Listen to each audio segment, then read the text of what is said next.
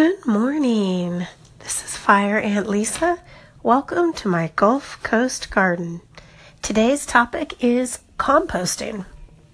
Composting is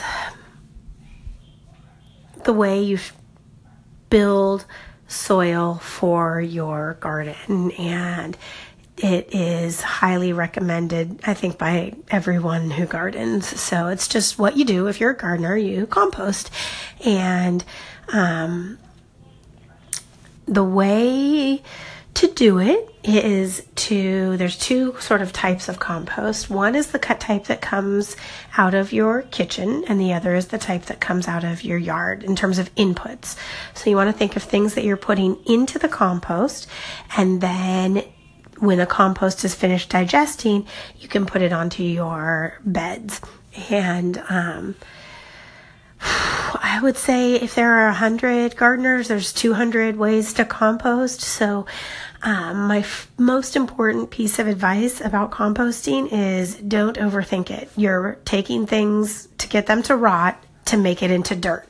So, rotting and dirt. So, you know, don't let composting be the thing that stands in your way and don't feel like you're doing it right or doing it wrong. There's, a, you just kind of, it's a process and you go through it and, um, you, you're just constantly evolving, um, your approach based on, you know, the type of materials you have available to you, the amount of space you have available to you.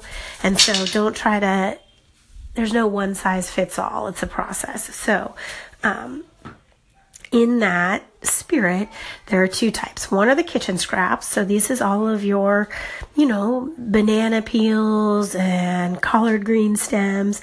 All right. Then the other is the things from your yard, your fallen leaves and your uh, grass clippings. And what you want to do is mix those together in a little spot that's inconspicuous. So, um, in my yard, I have a detached garage, and behind that is a kind of shady area, and um, that's perfect for compost. Shady areas are good um, because those aren't really good for putting beds, so it's a good place to put your compost. And then what I actually have are two piles. One is a very large pile for the um, grass clippings and such. And so that's, um, you just, just pile that there when you collect the leaves, when you have your other, um, sort of yard waste items, just pile those there. And then I have one of these plastic composter bins and the um, kind that I recommend is one that's open to the ground.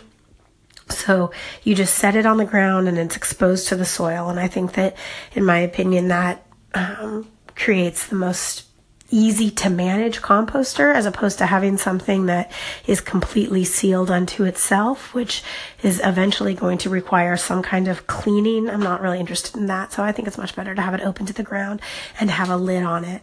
And the point of that is that's where you're going to put the compost that's coming from your kitchen because the scraps that are coming from your kitchen, especially down here on the Gulf Coast where the weather's hot, they're going to attract insects. At the very least, it's going to be fruit flies, but let's face it, you're going to be looking at roaches. So what you want to do with that is have it in some kind of contained device and, um, if it has and that contained device has a lid on it a big plastic thing that's you know the size of um, kind of a garbage can upside down. And um, that's where you put your kitchen scraps. And because it has a lid it's sealed. And so you know yes insects are going to get in that but they're not going to be all out and exposed, they'll stay within that sealed container. And then you take the lid off and dump them in.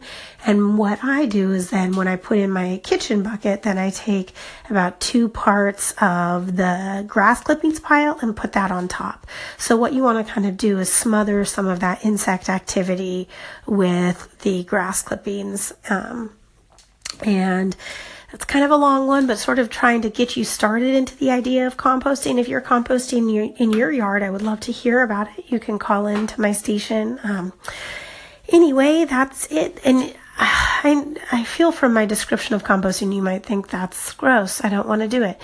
Um, so you, so that you may feel that way. That's something you just got to get over. But also, um, when you realize how expensive soil is and how critical it is, which is what I was talking